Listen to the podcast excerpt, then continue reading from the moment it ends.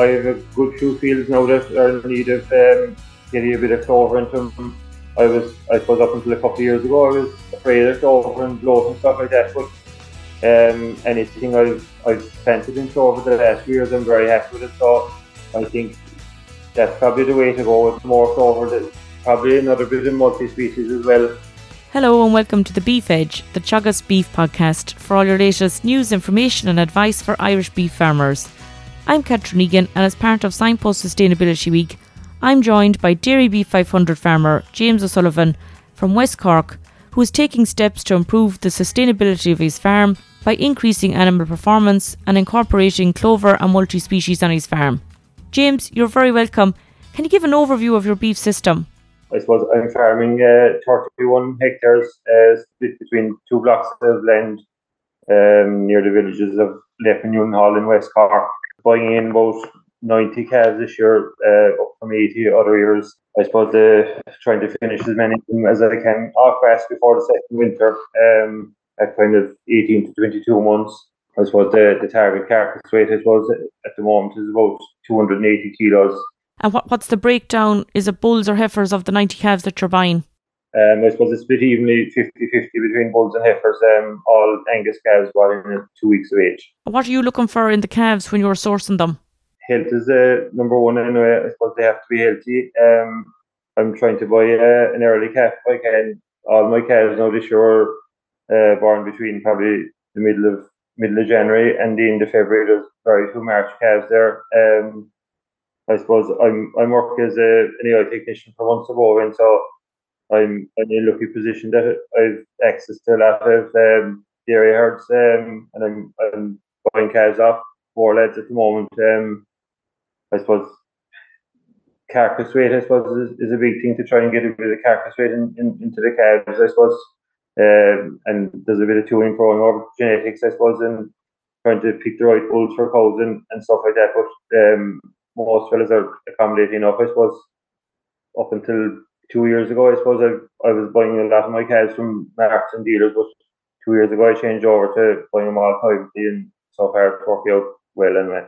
That's great, and I suppose talk through, once the calves are bought, how they're managed once they're bought into your farm and up to wean, and how you manage them. Yeah, uh, I suppose when, when they come in, they're obviously plenty of straw underneath them uh, at all times, I suppose, and plenty of access to water and, and uh, nuts and stuff. Uh, They're left settled usually for maybe two days, day or two, and they get um, their pneumonia vaccines, and they're getting one shot for I B R and another shot for uh, P I three, N R S V. Um, and I suppose that's kind of it really. They're getting their black leg injections, the, the two courses of that, and they're done for coccidiosis as well. They're on twice a day feeding until maybe seven weeks of age, and after that then Um, I change them over to, to once a day feeding. Um, uh, I try and get them out to grass maybe for a couple of weeks before they're weaning, just to, to transition them over to grass. Um, they'd be just out for a few hours maybe during the day and had it near the near the shed and back in again. And um, I suppose look, there's a bit of work in it at the start, but once calves get used to coming in and out, there's, there's no issue with them. And Um, I think it's it's it's worked well now this year in particular. Um, they've they've transitioned to grass very well. There's no no setbacks really since they've since they've gone out full time. How are they being managed now since they were weaned? This year now I've I've I've kind of changed from maybe other years. I would have given them grass a grass paddock for maybe three or four days at a time, but this year I'm giving them fresh grass every every day, and it seems to have um helped them a good bit in, in the transition to grass. That They're getting they're getting their fresh grass every day. Um, they're actually, I suppose they were probably behind target other years, but they're probably thirty-five kilos ahead of last year's calves this year already. So um, it's worked worked very well, I think. And in relation to last year's cattle, when they were finished, how did they perform? They done fine from the fact that I got most of them um, finished off grass. I suppose the carcass weights are probably still a good bit behind the target. Um, what they're trying to achieve, I suppose they're. Last year, no, they were only probably about maybe two forty-five, two fifty kilos. But um, I suppose some of that is down to maybe not knowing the genetics of the calves when I was buying it. Buying them, there was always little bits of health issues with pneumonia and stuff in calves. We made a few changes to the, the calf shed now last winter um, before the calves arrived, um, but it just tried to get better ventilation into the shed and a bit of fine-tuning maybe to with um, the vaccination program, um, just to stay on top of it a bit better, and it's it seems to have um, have worked um, a bit better now this year. In fairness, um, uh, there was no no major issues with calves up until weaning or after weaning. Um, they seem to be stayed fairly healthy all through. And overall, what were the management of the cattle in the last one hundred days before finish? How do you finish the cattle out of the shed? Most of them would be would be gone. I'd be trying to have maybe seventy-five percent of them gone off grass uh, before they go in. Um, it's just from, we'll say, maybe the end of August on, pick out the best of them and, and feed them outside at grass for maybe six to, six to seven weeks, and um, just trying to get as many of them finished as as I can off grass um, to avoid the second winter. I suppose it, it takes big pressure off the, the system if you, you're not as reliant on um, big amounts of, of making big amounts of silage um, when you don't have that that that heavier animal going back into the shed. It's mostly weanings that are that um that are eating silage for the winter, so it um it takes the pressure off in the springtime as well. You're not as um you're not as dependent on, on closing up ground a lot of ground for silage, whereas you can you kind of push cattle on in the spring, and you know it um it helps in that side as well. Most definitely. And you have some paddocks sown in multi-species. How did you go about reseeding those paddocks? Yeah, I suppose, Catherine, um, they were similar enough to, to grass grass on this water, grass over. They were burnt off, I suppose, probably the start of May, but last year, I suppose, we had a long dry summer and we didn't get them reseeded until maybe the middle middle of into June. Um, they were just burnt off and cloud and land levels, um, and it got three bags of ten, ten, twenty and two ton lime to the acre, um, and it's it's done very well since since then. And how do you find managing the multi-species swards? It's very similar to the to the grass, really, from the point of view you're you're trying to graze it every three weeks if you can for the main part of the grazing season. It probably needs a little bit more minding in, in wet weather. It's slightly more open, I suppose. Um, particularly this year, I suppose April and May weren't. weren't overly dry, they were more wet and dry, um, and done little bits of damage in it, but it's recovered well, I suppose. Um, I suppose the big thing I see with the last year, now, the first year, the, the chicory was very dominant, and you really needed to keep on top of it every three weeks because it it, it could it would really take off after the second to third week um, and get ahead of you if you didn't keep on top of it. And from a fertiliser point of view, how much fertiliser has that crop got? This year now, all it got was, um, it was probably grazed um, in the middle of February, and it got two thousand gallons of slurry after grazing, and it probably got twenty units of protected urea with sulphur um, in the middle of March, and it got nothing all summer. Um, it got a, a bag of ten, ten, twenty there um, early September, and that that was it really. Um, and it's, I suppose it's, it's performed as good as, as, as a lot of the, the grass.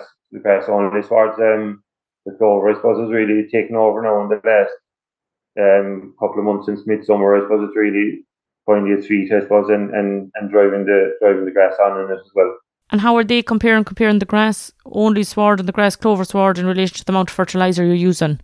I have grass clover swards that I'm I'm limiting the amount of nitrogen they get as well because they don't really need it. But I suppose the grass only swards would probably be averaging maybe Uh, one hundred units of nitrogen to the, the acre, so it's a big saving from that point of view, I suppose, and it's, it's a job less to do, especially on outside farms, doing fine without without without having to spread nitrogen on it. And from a grazing point of view, James, the stock that have been grazed in comparison, the multi-species, the grass-only swards or the grass-clover swards, have you seen a difference in performance across the different groups of stock or how they're eating out different swards?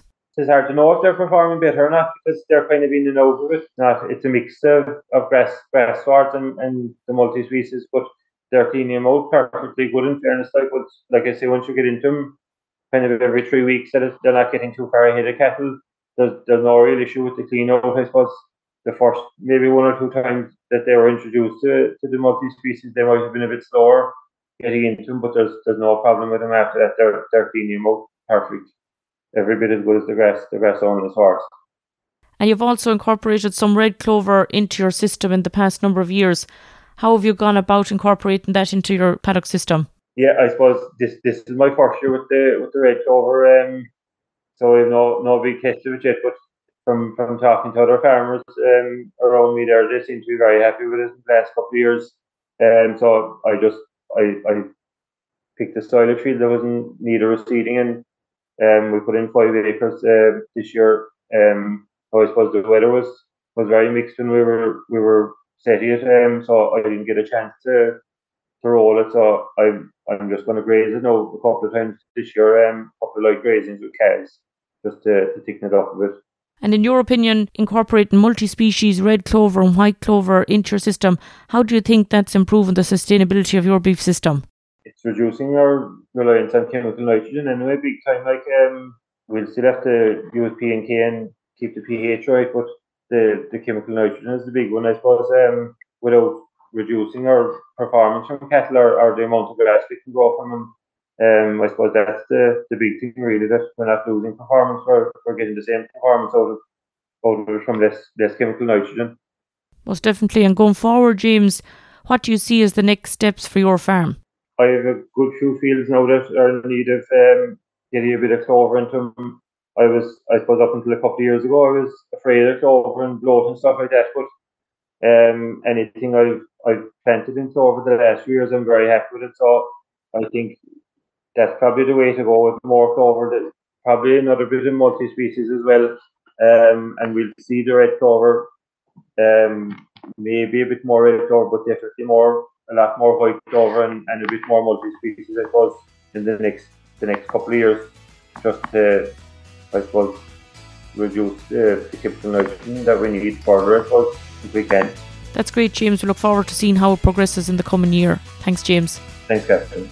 That's all for this week's episode, and my thanks to James for joining me on the show. You can find further updates from the Signpost Sustainability Week on the Teagasc website and on Teagasc social media platforms. You can catch up on all other shows and interviews from the Beef Edge podcast on the Teagasc website at teagasc dot I E, or you can listen on Apple and Google Podcasts as well as Spotify. Don't forget to rate, review and subscribe so you never miss a show. For all other updates from our beef programme, keep an eye on our Twitter and Facebook pages. Until next time, I'm Catherine Egan and thanks for listening.